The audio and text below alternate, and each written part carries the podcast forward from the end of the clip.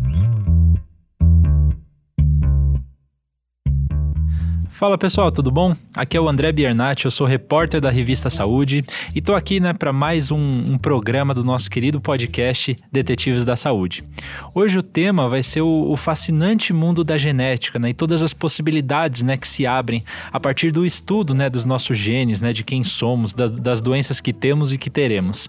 E para falar desse tema, eu tenho aqui na minha frente, né, no, nos nossos estúdios, a professora Lígia da Veiga Pereira, que é professora titular do Departamento Instituto de Genética e Biologia Evolutiva da Universidade de São Paulo, a USP, e líder do projeto DNA do Brasil, sobre o qual nós falaremos num dos nossos blocos. Tudo bom, professora Alicia? Olá, tudo bem? É, e para discutir aqui com a gente, né, esse assunto é, e fazer as perguntas comigo, né, ele que é o nosso editor, da revista Saúde, também está sempre aqui nos nossos podcasts, o Theo Ruprest. Tudo bom, Theo? Tudo bem, tudo bem, pessoal. Acho que é bacana a gente discutir um assunto que, quando eu entrei na revista Saúde, era um assunto mais teórico do que prático e agora está ficando bem prático, né? Está entrando no dia a dia das pessoas mesmo o estudo da genética. É impressionante, né? Como evoluir, como evoluiu rápido. E até entrando nisso, professora Lígia, queria fazer uma. pegar né, os dados do projeto Genoma Humano, que foi talvez uma das maiores aventuras aí da, da ciência, né? Do, dos anos recentes.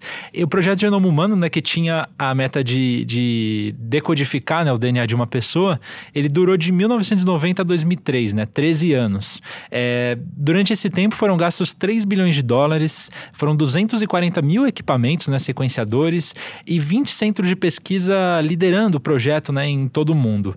Hoje né, é possível fazer essa mesma análise né, de, um, de um genoma por cerca de mil dólares, digamos assim, em 24 horas, com apenas uma máquina, né? Ou seja, Exatamente. Em, em 17 anos a gente evoluiu demais, né? Como que a senhora avalia esse período e como que a gente conseguiu né, chegar a resultados tão impressionantes? Quando, quando o projeto Genoma Humano foi proposto, e ele é proposto pela primeira vez em 1985, a gente não tinha nem a tecnologia para fazer esse sequenciamento. Era como se você propusesse, vamos chegar à Lua e ainda não existem foguetes, né? a gente só tem avião. E então houve esse investimento, esses bilhões de dólares foram também muito investimento em desenvolver essa tecnologia. Quer dizer, esse projeto Genoma Humano formou toda uma base tecnológica e científica que permitiu então que desde então a, a técnica, a tecnologia de sequenciamento evoluísse de forma exponencial. É, no, em meados dos anos 2000, é, surgiram, surgiu uma nova tecnologia de sequenciamento, que é o que a gente chama de sequenciamento de nova geração, e que fez esse aumento de escala, assim, de ordens de grandeza. Né? Então, o primeiro genoma, como você falou, a gente sequenciou em 15 anos e custou bilhões de dólares. Hoje, com mil dólares em um dia, você sequencia o genoma de uma pessoa. então, esse salto tecnológico então vem permitindo que a ciência avance numa velocidade muito maior e a gente seja capaz de entender o que está escrito nesses genomas. Perfeito. E doutor, quando a gente fala né, genoma, DNA, uhum. é, bases, né. ATCG, enfim, é, que, que, que, como explicar isso de uma maneira simples e qual é a importância disso para a existência da, da vida? Pois é, o, o genoma. Eu gosto de fazer uma, uma analogia do genoma como uma receita. Então, se você imaginar que a gente começou, cada um de nós começou como uma célula, né? O resultado lá da fecundação. Essa célula teve que se multiplicar e ir se especializando até dar origem a um bolo de trilhões de células que somos cada um de nós. Então, olha que desafio incrível. Uma célula dá origem a uma pessoa. Como é que ela sabe fazer isso? Como é que ela sabe se organizar dessa forma? Ela sabe porque ela segue uma receita que está ali no seu núcleo, que é o genoma. Tá? Então, o genoma é uma receita que a natureza segue para a formação e o funcionamento de um indivíduo. A gente funciona, os nossos órgãos, é, o nosso corpo funciona porque as nossas células estão lá toda hora seguindo as instruções que estão dentro do núcleo delas, que é o genoma. Qual é a relação entre genoma e DNA? DNA é o nome da molécula biológica, bioquímica, né, que forma o genoma. Então, o genoma é feito de DNA e o DNA são, é formado por essas quatro letras. É como se o alfabeto da natureza, o nosso alfabeto tem vinte e poucas letras, o alfabeto da natureza só tem essas quatro, A, C, T, G. Então, combinando, no caso do genoma humano, 3 bilhões desses A, T, C, G, numa ordem muito específica, aquela célula se transforma numa pessoa. E o gene? O que, que é o gene, professora? Então, se o genoma é uma receita, o gene seria uma instrução dessa receita um pedacinho dessa receita que diz que você tem que fazer alguma coisa ali. Tá? Então você vai ter um gene que vai produzir um fator de coagulação, por exemplo, quer dizer, uma instrução que ajuda o sangue a se coagular. Se você tem um defeito nesse gene, você tem hemofilia, você não consegue coagular o seu sangue. Então, o grande desafio dessa era pós-sequenciamento do genoma humano é a gente entender o que que cada gene, o que que cada instrução do nosso genoma faz pela nossa formação e pelo nosso funcionamento e logo pela nossa saúde. Então, a gente sabe ler muito bem genomas, eu sei sequenciar muito bem um DNA, um genoma de uma pessoa. O nosso desafio agora é entender exatamente o que está escrito, o que significa aquilo em termos das características daquela pessoa. É como se, né, quando o projeto Genoma ele saiu, a gente viu basicamente uma bela de uma receita, mas escrita em sânscrito, né? Exa Ninguém entendia o que estava escrito ali, perfeito, né? Perfeito, exatamente. A gente entendia muito pouco. E aí a gente está atrás dessa é, pedra da Roseta lá, né? Pra, é, é, o trabalho dos cientistas hoje entender o que, que cada gene do nosso genoma está influenciando na nossa formação e no nosso funcionamento. Perfeito. André, desculpa, mas tem uma coisa que chama muita atenção para mim, é o fato que quando a gente fala de receita, né? Eu que cozinho muito mal, sigo uma receita ipsis literis, para não, não, não fazer besteira, né? É. Só que quando a gente fala de genética, muitas vezes quando a gente, né, ou melhor, quando a gente pensa em receita, a gente pensa em uma coisa justamente assim, rígida. Só que nem a genética não define tudo da nossa saúde, Sem né, dúvida. professora? Então eu queria entender o peso que ela tem, por exemplo, né? A gente pode pegar um exemplo claro que é muito citado hoje em dia, que é, por exemplo, obesidade, né? Uhum. Então, o quanto a genética influencia obesidade, por exemplo? Olha, essa sua pergunta é ótima. Então, da mesma forma que uma receita executada por você ou a mesma receita executada por um chefe vai gerar coisas um pouco diferentes? Talvez, talvez. Nós somos um produto da nossa genética e do nosso meio ambiente, tá? De, do nosso estilo de vida. É, então, por exemplo, é, o, o meu tipo sanguíneo, tá? Eu sou O positivo. Isso está escrito no meu genes e não tem como mudar. Tá? Não existe nada que eu possa comer ou fazer ou me exercitar que vai mudar o meu tipo sanguíneo. Já a minha cor de pele, é, tá lá escrito também no meu genoma né? Uma, uma produção de, de, de, melanina que as minhas células vão fazer e isso vai dar a minha cor de pele. Porém, se eu pego muito sol, se eu não pego muito sol, o meio ambiente vai estar tá modulando isso. Claro, eu nunca vou ter uma cor de pele de um asiático ou de um africano, mas dentro de um caucasiano eu posso ter uma pele mais escura ou mais clara de acordo com as minhas atividades, o quanto eu me exponho ao sol. Né? Então, para cada característica nossa, a gente tem. É, e isso é outro desafio que a genética ainda tem que entender direito. A gente tem um, um, diferentes frações de influência genética e de influência ambiental. Como eu mostrei, o tipo sanguíneo é 100% genético, não tem nenhuma influência ambiental. Tá? A, a minha suscetibilidade ao sarampo, isso aí a gente vê que não tem fator é, genético. No meio disso tudo, você tem as características, a minha altura, a minha inteligência, a obesidade. Você tem fatores genéticos e fatores ambientais que, combinados, a minha predisposição a ter hipertensão, uh, alguns tipos de câncer. Quer dizer, você tem uma questão do, da sua predisposição genética mais o seu estilo de vida. E dependendo da característica, é, o seu estilo de vida pode ter uma, uma, uma atuação tão importante que você nem manifeste aquela, aquela característica que estava lá na sua predisposição genética. Perfeito. Ou seja, seguindo aquela, aquele paralelo da receita né, que a gente estava falando, eu posso usar os mesmos ingredientes, mas você deixa um pouquinho mais no fogo, Exatamente. você bota um pouquinho mais de água. O bolo vai ficar mais fofo, menos fofo, vai, né? Tem essas, essas coisas todas. Perfeito. É, e, doutor, justamente dessa questão das doenças, né? A gente tem algumas doenças que são alterações específicas e outras que são várias alterações, né? Como que, o que, que a gente já sabe sobre, sobre isso? A gente divide as, as doenças genéticas em dois grupos. Um são as doenças que a gente chama de mendelianas, que são as doenças que são causadas por alteração em um só gene.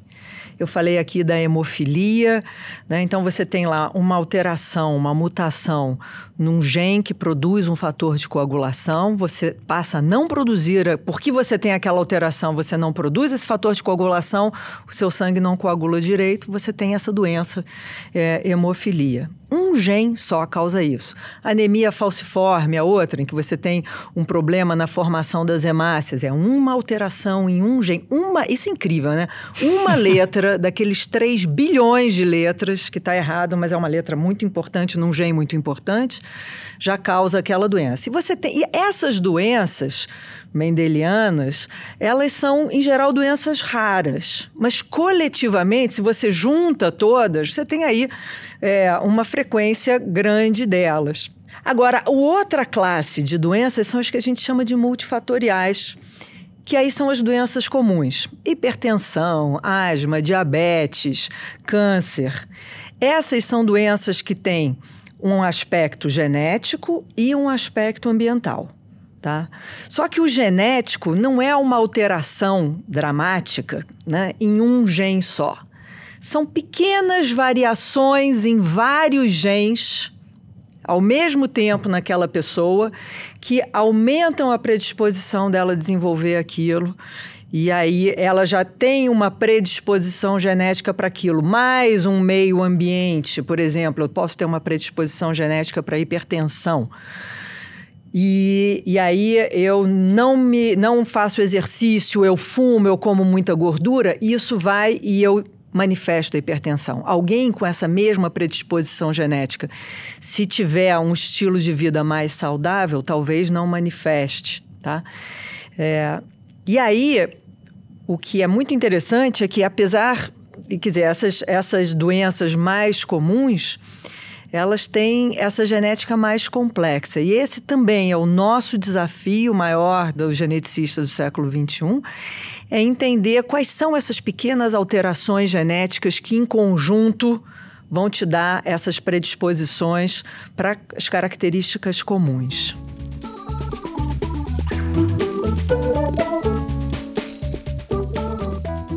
Bom, professora Lígia, a gente, a senhora deu uma aula aqui pra gente, né, sobre é, o que, é o DNA, o que, é o gene, enfim. E agora vamos entrar no, no projeto, né, DNA do Brasil. É, queria que a senhora falasse um pouquinho, né, desse, desse projeto, dessa iniciativa e qual é a importância dela para o nosso país. Para falar dele, a gente tem que introduzir um novo, um outro conceito de genética muito interessante, que é o seguinte: todos nós somos seres humanos, logo, todos nós somos um produto de um genoma humano. Mas o genoma de cada um de nós não pode ser idêntico. Senão nós todos seríamos gêmeos univitelinos ou seríamos clones, teríamos a mesma cara. Né? E, e quando foi sequenciado o primeiro genoma humano, a gente começou a entender e ter uma noção da variação entre os genomas das diferentes pessoas. Né? Então, não sei se vocês sabem o quanto uh, o genoma de duas pessoas é igual aí para os ouvintes. Pensa no número.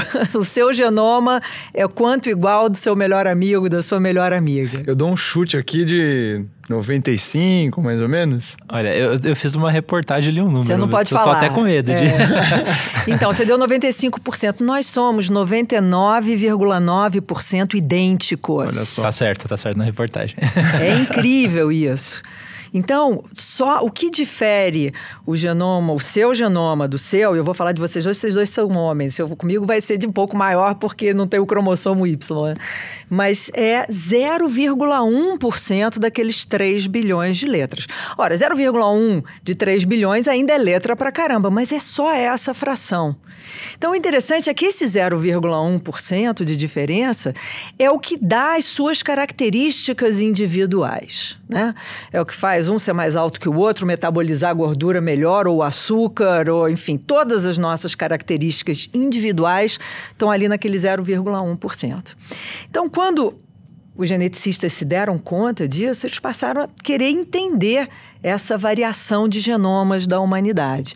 Então, o primeiro projeto, que foi de 2003, para entender isso, foi o projeto Mil Genomas que foi super ambicioso na época, a gente ainda não tinha esses sequenciamentos de nova geração, e que foi para a gente ter assim, uma amostragem da variação genética que existia na população humana. Então foram escolhidos pessoas, mil pessoas de diferentes regiões do mundo, o Brasil não estava incluído nisso, e fez-se um primeiro mapa de variação genética da população humana.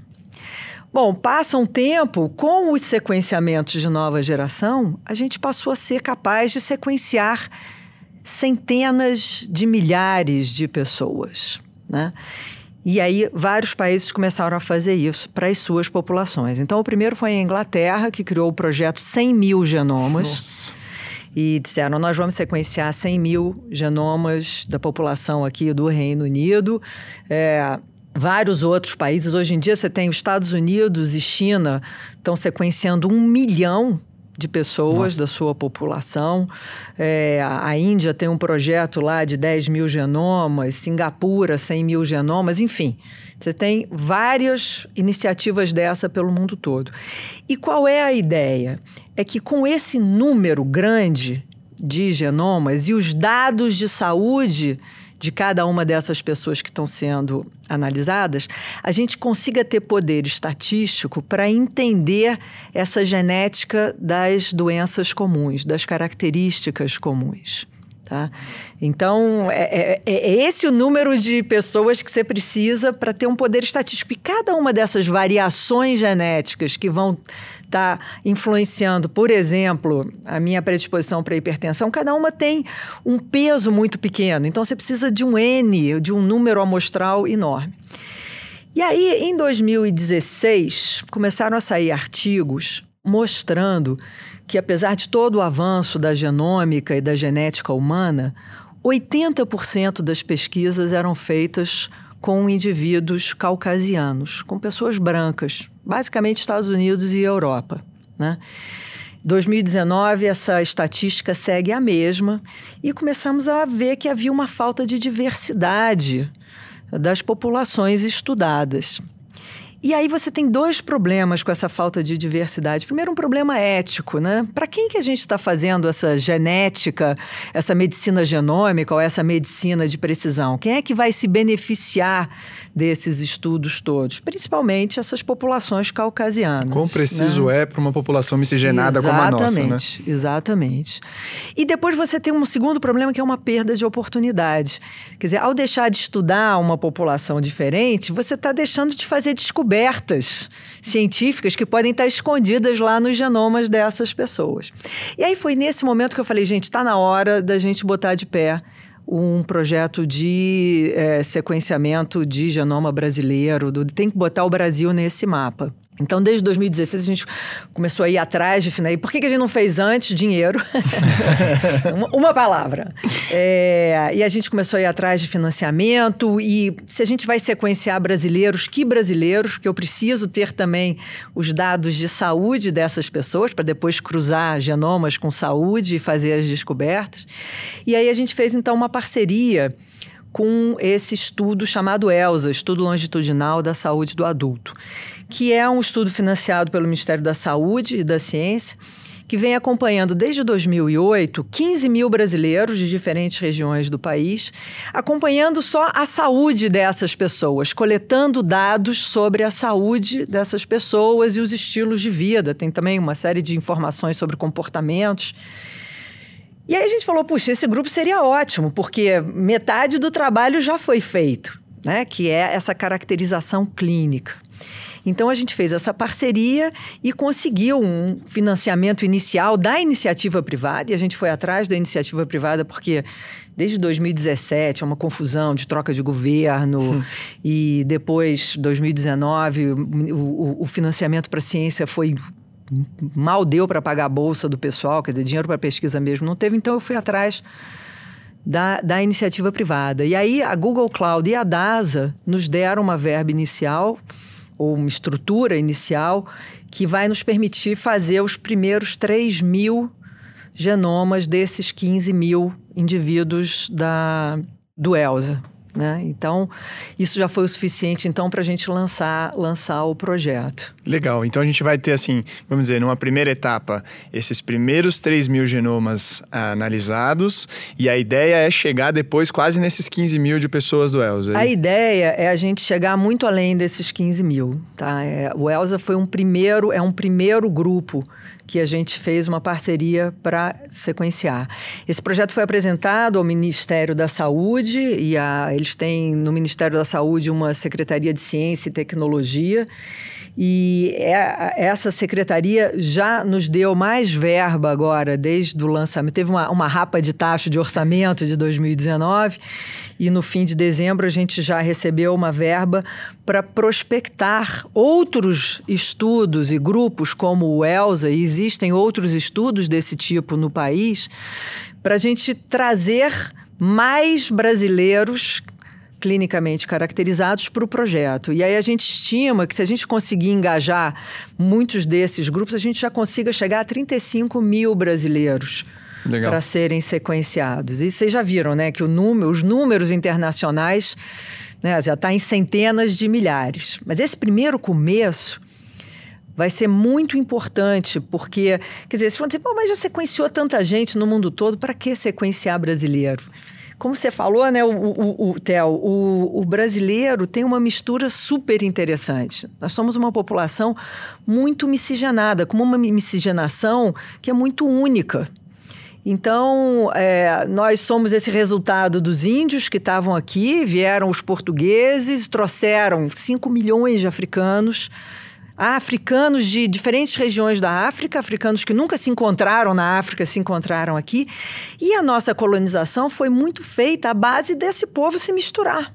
Né? Então, ao contrário de outros países em que também houve uh, essa ida de escravos, se misturaram menos do que aqui no Brasil. Então, a nossa, né, sequenciando o genoma da nossa população, a gente vai encontrar misturas genéticas muito inéditas. E a gente vai poder, então, ajudar a entender a genética do brasileiro do, para a saúde.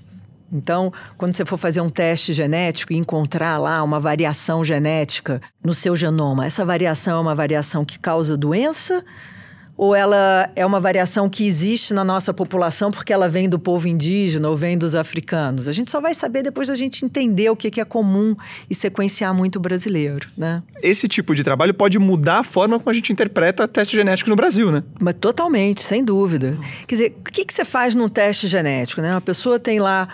É, por exemplo, você tem uma.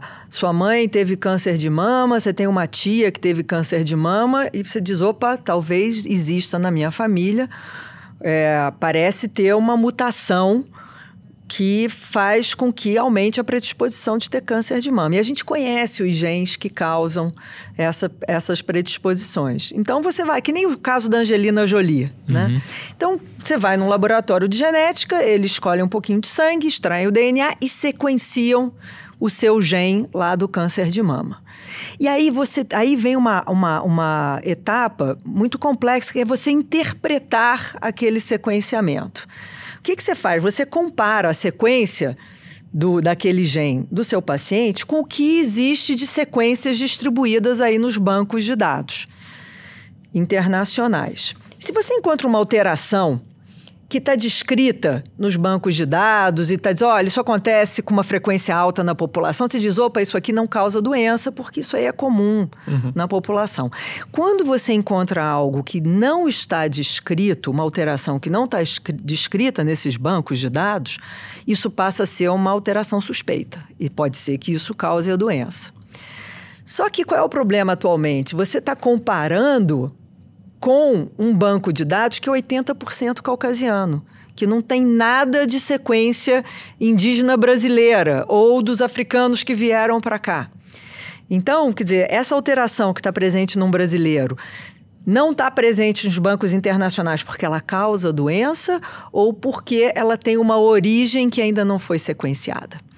Então, o que a gente está fazendo agora é criar uma. como se fosse um genoma de referência do brasileiro e dizer e com então esse vai ser o primeiro impacto imediato desse nosso sequenciamento do, do projeto DNA do Brasil é ter esse catálogo de variações genéticas que são comuns na nossa população. E aí ele vai ser como se fosse assim uma tabela que os laboratórios de genética vão acessar e olhar para ver olha o que eu achei no meu paciente isso é comum no Brasil ou não né? E isso vai ajudar a interpretação dos testes genéticos. E essa questão da variação, né? Eu lembro de ter lido ano passado um, um estudo que foi até feito pela DASA, se não me engano, é, em que eles pegaram é, 1.200 brasileiros com câncer de mama. E eles encontraram no, nesse genoma seis mutações que não tinham sido descritas. Então a gente pode ver né, a riqueza de informação Exatamente. que a gente pode obter. Né? Exatamente. Isso quer dizer, com uma amostra pequena, você já, já vê quanta novidade a gente já achou. Perfeito. E doutor, e esses dados, é, imagino que sejam muitos dados, né? Como, como que vai ser regulado esse acesso? Quem vai ter acesso e como faz, fazer pesquisa a partir deles? Então, a gente. A, a, a ideia é a seguinte: a gente quer que esses dados, como os dados de outros projetos de outros países, eles estejam disponíveis para toda a comunidade científica e até para a indústria. Porque é, quanto mais disponíveis eles estiverem, mais pesquisas vão ser feitas sobre a genética da nossa população e maior vai ser o benefício para a nossa, a nossa população. Ao mesmo tempo, eles têm que ser dados protegidos, porque são, são, é uma informação muito delicada sobre cada um de nós. Então, isso já tem, a gente tem vários modelos de outros projetos desse tipo em outros países, em que você tem um acesso livre, mas controlado, em que a pessoa tem que dizer: olha, eu quero acessar para fazer essa essa, responder essa e essa pergunta científica, está aqui o meu currículo, e aí você abre o acesso a essa pessoa, para ela, esse grupo, para acessar. E uma coisa que a gente ainda está pensando é o seguinte é, como dar uma vantagem competitiva para os pesquisadores brasileiros é, no acesso a esses dados. Né? É, que, a última coisa que eu queria é que a gente, na genética, seguisse sendo produtor de matéria-prima, que no caso é a sequência, e depois ficasse importando os produtos industrializados. Né? Até o meu professor de geografia do, do ginásio falava disso. Então, eu não quero que a gente faça a parte braçal de produzir as sequências e de, descobertas e patentes e empresas baseadas nas nossas sequências sejam criadas só lá fora.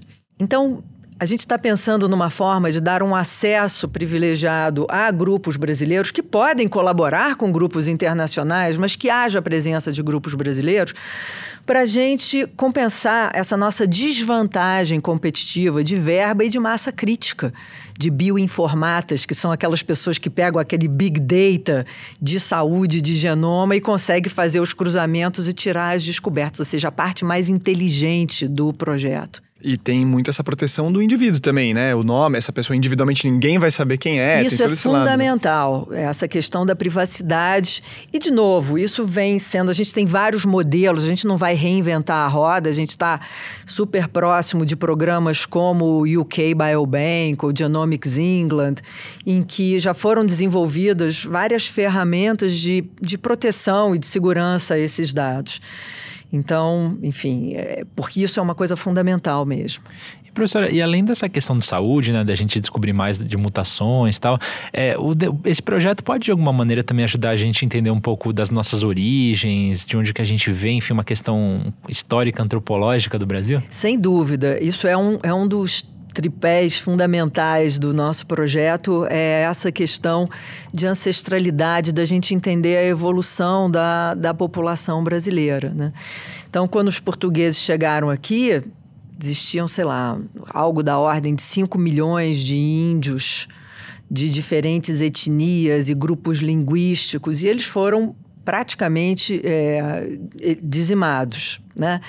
Só que fragmentos do DNA desses índios sobrevivem no brasileiro contemporâneo. Então, quando a gente sequencia o genoma de uma pessoa, de um brasileiro, você pode encontrar diferentes frações de genomas de origem indígena. Então, quando a gente sequencia esses 15 mil brasileiros do ELS, a gente vai estar. Tá, a gente é capaz de separar a fração de origem indígena e reconstruir aí um pouco da história dessa população. A mesma coisa pode ser feita com a fração africana. Né? Então, você sequencia os indivíduos, usando ferramentas de bioinformática, você pode separar frações do genoma dos brasileiros que são de origem africana e a gente pode dizer para essas pessoas, primeiro, de onde elas vieram. A África é um continente, né? Que nem a gente fala da América. Da uhum. América onde? Estados Unidos, Canadá, Peru, Brasil, entendeu? Então, as pessoas de que têm alguma ancestralidade africana não têm a menor ideia de onde vieram. Até porque queimaram os documentos, né? Todos os documentos relativos ao tráfico escravo foram queimados. Então, a gente pode recuperar essa história é, e dar a origem, devolver a origem dessas pessoas e entender de onde vieram esses grupos. Então é muito interessante que a gente também pode aprender sobre história. É, estudando o genoma de uma população. E, e a, a, professora Tabita Unemeyer, lá do departamento, que é uma das parceiras desse projeto DNA do Brasil, ela vai desenvolver isso. Ela acabou de publicar um artigo super interessante é, mostrando que existem tupiniquins ainda lá na, na, na região do Espírito Santo, enfim, só analisando uh, o, o genoma dessas pessoas.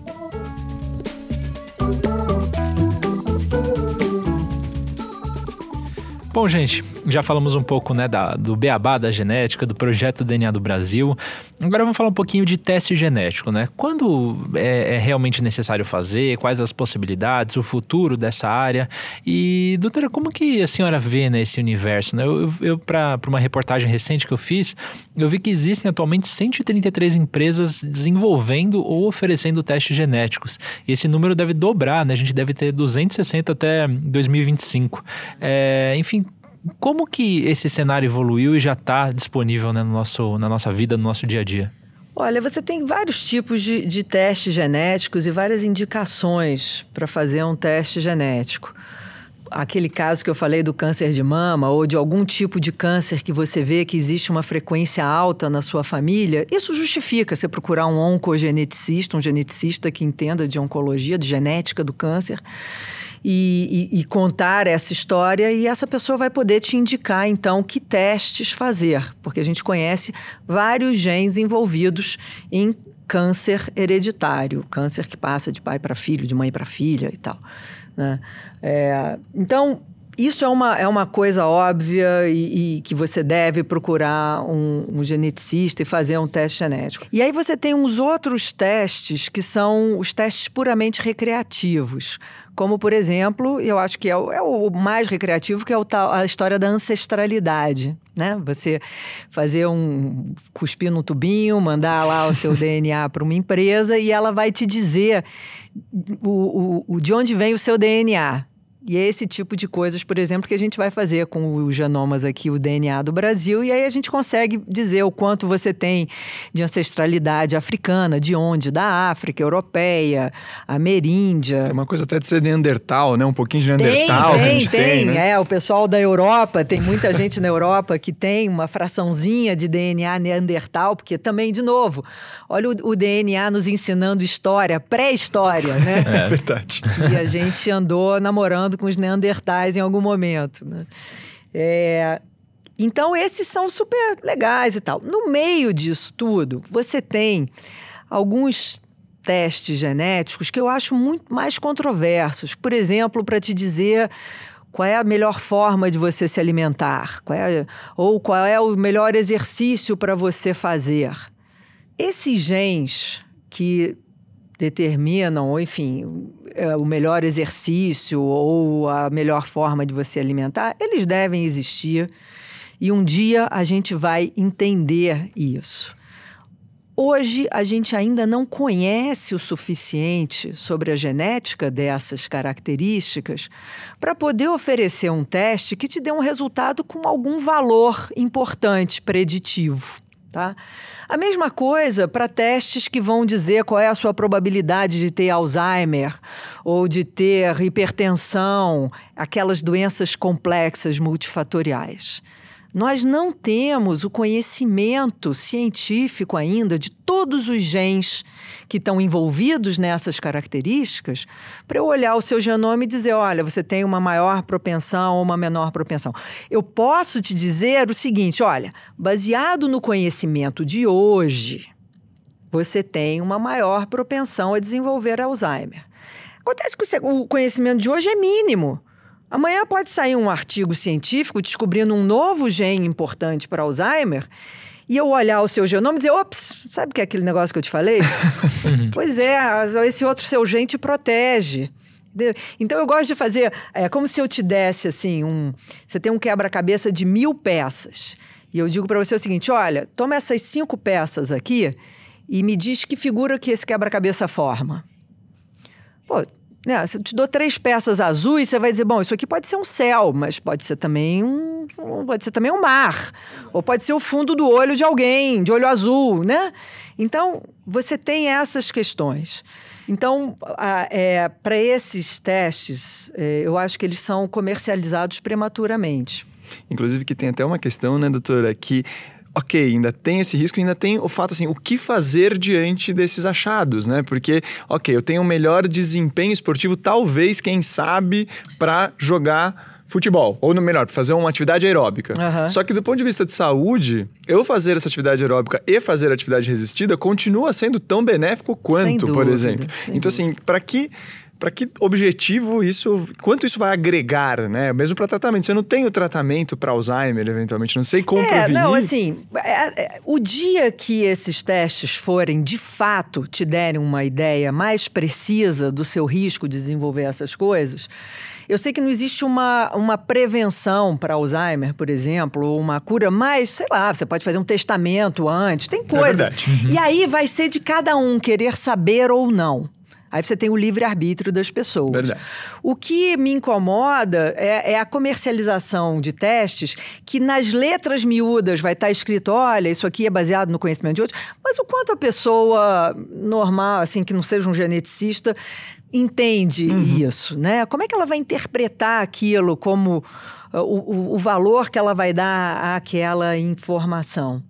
Então, isso a gente tem que tomar mais cuidado. Inclusive, os Estados Unidos, as primeiras empresas que forneciam essa coisa de ancestralidade também davam todo um relatório sobre saúde e em algum momento o FDA disse não podem parar de fazer isso.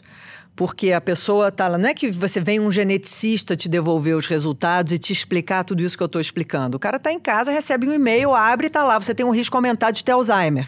Nossa, o impacto, Aí até né? saber aquilo na letrinha miúda está escrito: olha, isso é baseado em três pecinhas de um quebra-cabeça de mil peças. E a pessoa entender que aquilo, na verdade, aquela informação não significa grandes coisas. A pessoa já teve um infarto, né? Já deprimiu. Então, os Estados Unidos proibiu esse tipo de, de que eles chamam de direto ao consumidor, né? É, esses exames de direto ao consumidor. Mas a gente caminha e todo esse sequenciamento de milhões de pessoas pelo mundo afora é no sentido de um dia de fato poder fazer um exame, um teste genético numa pessoa e dizer qual é o melhor estilo de vida que ela pode fazer baseado na genética dela, né? Quais são as suas predisposições genéticas e aí você vai ver o que, que você quer fazer com elas, quais que você pode remediar ou evitar com um estilo de vida mais assim ou mais assado. Doutor, e até dessas empresas que ofereciam esses testes, né? Eu estava lendo uma discussão sobre o uso desses dados, né? E o quanto que, enfim, isso não pode ser usado por seguradoras de saúde, às vezes para, enfim, ah, a pessoa tem maior propensão a desenvolver essa doença, então vou cobrar um, um, Isso é uma questão seríssima e que, por exemplo, nos Estados Unidos eles já criaram uma legislação é, específica para informações genéticas, protegendo a pessoa do mau uso dessas informações contra você. Então, proibindo que decisões de seguradoras ou empregadores sejam feitas baseados na sua genética. Porque se isso for acontecer, ninguém vai deixar ninguém sequenciar o seu DNA. É. Se ele puder ser usado contra você, acabou a pesquisa no mundo. Ninguém vai deixar. E então enfim, tem várias tecnologias novas que podem ser usadas para o bem e para o mal, e a gente evita o mau uso criando legislações que protejam. Mas isso, sem dúvida, tem que estar na nossa agenda, sim. Eu não sei o quanto essa nova lei de proteção de dados fala desses dados, mas eu acho que é importante ter uma discussão específica sobre dados genéticos, dados genômicos e a privacidade desses dados. E por outro lado, quando as pessoas disponibilizam isso, e a gente tem um exemplo de uma empresa nos Estados Unidos, a 23andMe, que foi uma das primeiras a fazer essa coisa do, da, dos testes de ancestralidade, ela é que o FDA proibiu. Então ela tinha lá um modelo de negócio e fazia, vendia teste de ancestralidade e mais uma série de, de bateladas de é, testes sobre a sua predisposição a ter uma série de doenças. O FDA foi e proibiu. Olha, você não pode falar de doença para os seus clientes. E aí eles se reinventaram e ficaram vendendo testes de ancestralidade, né? Eles hoje em dia têm 10 milhões de amostras de DNA é, nos bancos de dados deles. E eles fizeram uma coisa muito inteligente que foi fidelizar os seus clientes e falar para as pessoas: olha, vocês não querem disponibilizar informações sobre a sua saúde, porque isso pode ajudar a pesquisa, pode levar ao desenvolvimento de novas terapias. E os clientes, então, gratuitamente passaram a preencher formulários sobre a sua saúde. Então, olha que incrível. Essa é uma empresa que era uma empresinha de fazer teste de ancestralidade, que hoje em dia virou quase que uma farmacêutica. Eles têm um banco de dados, o maior banco de dados, 10 milhões de indivíduos com dados genéticos e dados sobre a saúde autorreferidos. É uma limitação. Mas a partir disso, eles agora fazem contratos com farmacêuticas para elas terem acesso a esses bancos de dados. Esse ano, eles mesmos já fizeram uma descoberta de uma, uma possível molécula para doenças autoimunes que eles licenciaram para uma outra farmacêutica. Então, vocês veem o poder que tem quando as pessoas têm a segurança de disponibilizar esses dados, como você avança a ciência e pode avançar a medicina. Legal. Então, acho que no, pro, pro recado pro, pro indivíduo ali que está pensando, assim, acho que é muito importante ele botar, buscar um aconselhamento genético, né? Tem uma pessoa ali que vai orientar ele sobre o que merece, o que não merece ser feito, tanto do ponto de vista diagnóstico como do de tratamento. Sem né? dúvida. Sem e dúvida. como interpretar esses dados depois do resultado. Né? Primeiro, eu preciso, eu tenho indicação para fazer algum teste genético? Né? Depois, vindo esse teste, o que, que isso significa? Qual é o impacto que isso vai ter na minha saúde, nos meus descendentes? O que, que eu faço com o meu estilo de vida? Né? Isso é muito importante você ter um aconselhamento genético formal para entender essas coisas.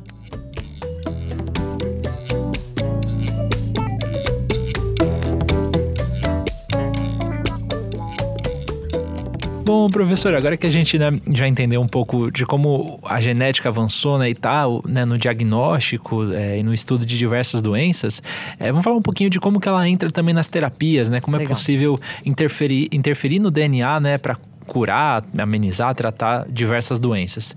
É, professora, hoje em dia a gente já tem exemplos de, de tratamentos e, e como essa área está avançando? Olha, a gente já tem exemplos de tratamento que derivaram da, da, do entendimento da função de genes. Então, por exemplo, tem uma doença chamada doença de Gaucher, que é uma daquelas doenças mendelianas, que é alteração em um gene só. Tá? que faz com que a, a criança não produza uma proteína importante. Ao descobrir isso, essa proteína passou a ser fabricada no laboratório e essas crianças agora tomam injeção dessa proteína e elas vivem muito bem. Mesma coisa com a hemofilia. Antigamente fazia-se transfusão de sangue, as transfusões de sangue traziam as hepatites e os HIVs. Agora, o fator de coagulação que falta nessas pessoas, porque elas têm uma alteração no gene, é produzido no laboratório e elas tomam só ele. Então, esses são os exemplos mais é, menos complexos, mais simples, né? E você tem também, uh, à medida em que a gente vai entendendo, então, que genes e logo as proteínas que esses genes fazem estão envolvidas em quais características, você a, a, a indústria farmacêutica pode desenvolver remédios mais inteligentes, tá? Remédios não baseados em modificações no DNA. Então você tem essa área. Ao mesmo tempo, a gente tem agora essa capacidade incrível de modificar o nosso genoma, né? com essas ferramentas de edição de genoma, essa famosa CRISPR, que um dia vai ganhar prêmio Nobel. E isso já está em teste, isso já está sendo usado. Então, por exemplo, ah, uma pessoa que tenha um tumor, e são tumores específicos, tipos de câncer específicos, por que, que o nosso sistema imunológico não consegue reconhecer aquele câncer como um agente estranho a ser atacado? Né? Esse é um problema. O nosso sistema imunológico é o nosso melhor amigo, né? Ele está aí passeando pelo nosso corpo o tempo inteiro, nos defendendo de várias coisas. Então, os cientistas descobriram formas de que, se você modifica alguns genes do seu sistema imunológico, ele passa a reconhecer aquele tumor e ataca o tumor. Então, isso já virou uma terapia. A pessoa tira um pouco de sangue, os linfócitos, né, os, os glóbulos brancos lá, que são quem é o sistema imunológico, é modificado geneticamente para conseguir enxergar aquele tumor e aquilo é devolvido para o paciente. E ele tem. Isso já isso foi desenvolvido nos Estados Unidos, já tem, já é comercializado. Aqui no Brasil, é, o Centro de Terapia Celular lá da USP de Ribeirão Preto já fez um primeiro ensaio clínico, um primeiro paciente, então está trazendo essa tecnologia desenvolvendo essa tecnologia também aqui no Brasil. E isso é incrível. Né? Essa a é a gente... Carticel, né? Para quem está é tá é. acostumado com a sigla, é essa. Né? Exatamente, exatamente. Então, isso é uma forma muito legal da gente usar essas, essas técnicas, né? Mesmo, por exemplo, vamos voltar àquele nosso paciente hemofílico, ele tem um defeito lá no gene da, do fator de coagulação. A gente já melhorou a vida dele produzindo essa proteína que falta e ele vai lá tomar as injeções dessa proteína de tempos em tempos. Mas ainda é chato, né? Vamos combinar que nenhum de nós tem que pensar em tomar injeção de, de, de fator de coagulação para coagular o sangue. E se a gente conseguisse nas células do fígado dele, consertar essa mutação para que ele passasse, então, ele mesmo a produzir seu fator de coagulação. Pode ser que a gente. Então, o pessoal está tentando fazer isso. A mesma coisa com anemia falciforme. Se a gente conseguir tirar as células da medula óssea do paciente que tem essa alteração, corrigir esse gene da medula, nas células da medula óssea e botar de volta, essa pessoa pode passar a produzir um sangue normal, uma hemácia normal. Então, você tem várias aplicações aí de terapias envolvendo modificações genéticas que são muito promissoras. E, de novo, a gente precisa. Você ter uma ideia, eu sou física, eu sou formada em física. Quando eu, quando eu resolvi é, estudar genética, na época, a grande promessa terapêutica para tudo era a terapia gênica. Era a terapia baseada em você colocar genes com efeito terapêutico nas pessoas. Isso está virando realidade agora. Olha quanto tempo, né?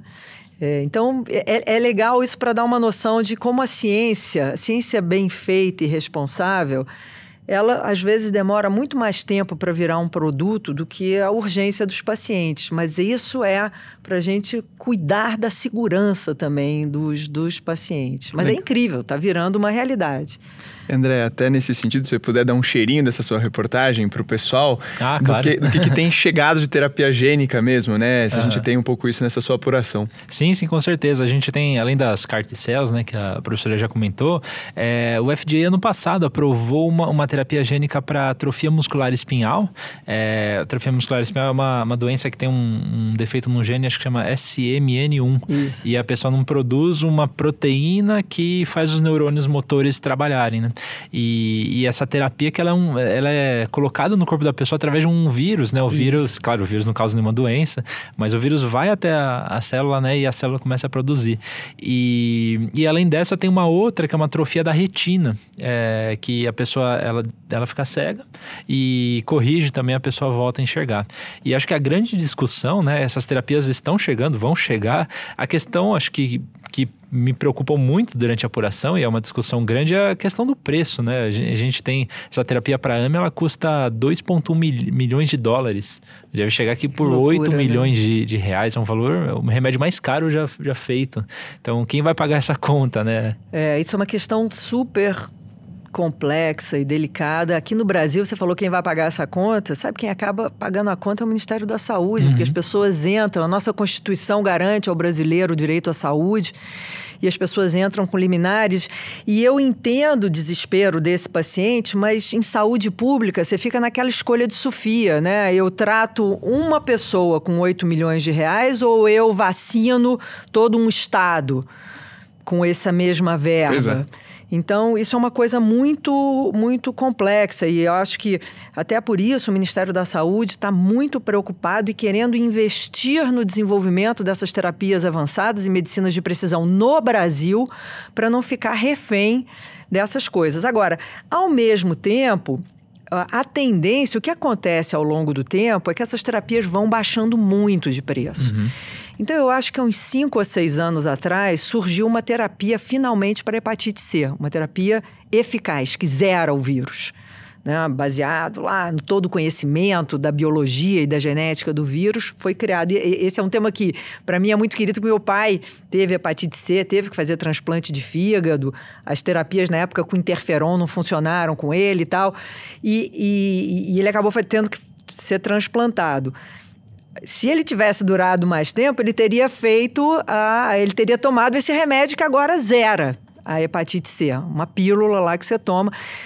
Isso, quando foi lançado, era um preço absurdo. Hoje em dia está assim, já diminuiu em 100 vezes o preço. Então você também tem essa questão de que no lançamento essas coisas são muito caras e eventualmente elas diminuem o custo. Mas é uma questão muito, muito importante, delicada, quer dizer, essas desigualdades que a gente tem de acesso, quem é que tem acesso, que não é uma. Essas desigualdades de acesso à saúde, elas vão se intensificando, elas já são bárbaras, elas já são absurdas. Quer dizer, isso já é um problema atual. Isso não vai vir nem com a terapia gênica, nem com a célula-tronco. A gente já tem né, uma diferença de acesso à saúde de ponta muito grande no mundo todo mas que quando surge uma terapia por 8 milhões de reais, você, assusta mais é. ainda é. e chama mais atenção da gente ainda. E para dar um exemplo, gente, dessa coisa da importância da gente desenvolver também em território nacional esse tipo de tecnologia, puxando aquele o exemplo que a, a professora Lígia falou das CAR-T-cells, né, aquelas terapias que pegam a célula da própria pessoa, repaginam ela Isso. ali geneticamente, infundem de novo no corpo. É, tem uma reportagem da agência FAPESP que estima mais ou menos que isso fica em 400 mil dólares por tratamento ali nos Estados Unidos. Segundo essa mesma reportagem, claro que a gente, esses números ainda podem mudar muito, porque foi um primeiro paciente brasileiro tratado e tal, mas que o custo do, dessa versão brasileira, né, ou desenvolver essa tecnologia no Brasil, ficou em 110 mil reais. Então veja só a diferença só da gente trazer para o Brasil esse tipo de tecnologia. É, então, acho que cabe também a gente, mais uma vez, reforçar o papel da ciência brasileira, valorizar a ciência que a gente tem por aqui. Né? Sem dúvida. É, é, eu acho ainda incrível, é, até hoje, a gente não, não reconhecer o papel fundamental da ciência, se não para para a humanidade, da gente entender como é que a gente funciona, como é que o mundo funciona, como um motor de desenvolvimento econômico saudável. Né? Assim, até países em épocas de crise, países desenvolvidos em época de crise, aumentaram o investimento em ciência. né? Em vez de diminuir o imposto da linha branca ou diminuir o imposto de automóvel para a economia girar, e que é uma forma muito esquisita, pouco orgânica disso acontecer, investem em ciência, porque sabem que essa ciência, mesmo a básica, né, ela eventualmente vai gerar uma inovação, que essa inovação vai fazer, vai mexendo, vai mover a economia. Então, enfim, é, seria muito importante que a gente no Brasil tivesse um financiamento à ciência que fosse tão bom quanto o, as, os cientistas que a gente tem no país. E, professor, para fechar essa questão da, da, da, terapia gênica, né, as possibilidades, a gente ainda está avançando, né?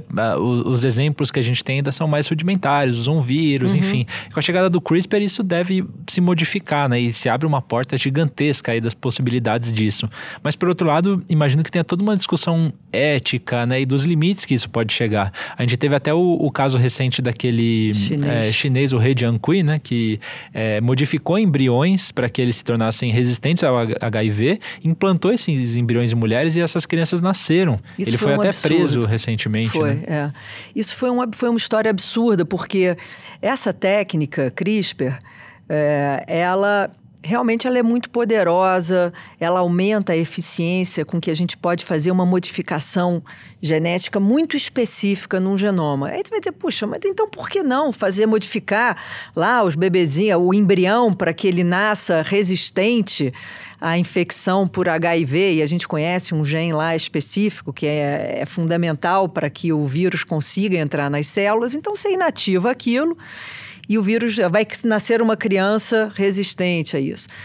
É, porque a gente a, a, técnica ela ainda não é segura para a gente só usando esse critério de segurança ela não é segura o suficiente para a gente usar em seres humanos. Então, muitas vezes, você faz uma modificação genética, mas ela, aquela molécula vai e modifica outras regiões do genoma que você não queria mexer. Então, ela, ela é muito eficiente, mas ela não é, é, é tão específica ainda para a gente poder fazer usos em seres humanos. Tá. E até especula-se, né, doutor, que essas, essas crianças que nasceram tenham é, alguma influência no cérebro delas, essa modificação também, né? É, a gente não sabe exatamente todos os efeitos que essa modificação genética pode ter. Então, ele atropelou todos os códigos de ética e de boa conduta do desenvolvimento científico é, sério.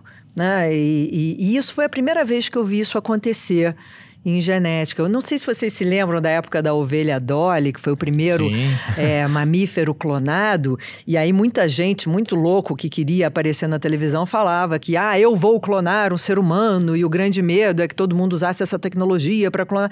Ninguém nunca fez isso, né? É, ninguém nunca construiu um vírus malévolo, fazer uma arma biológica do não sei o quê. Então, a gente vem conseguindo controlar o mau uso das biotecnologias tecnologias com muita eficiência, como a gente fez com a energia nuclear, né? O maior atentado terrorista da nossa época foi com gasolina de avião, que foi o 11 de setembro. não, foi uma, não foi uma bomba nuclear que explodiram em Nova York.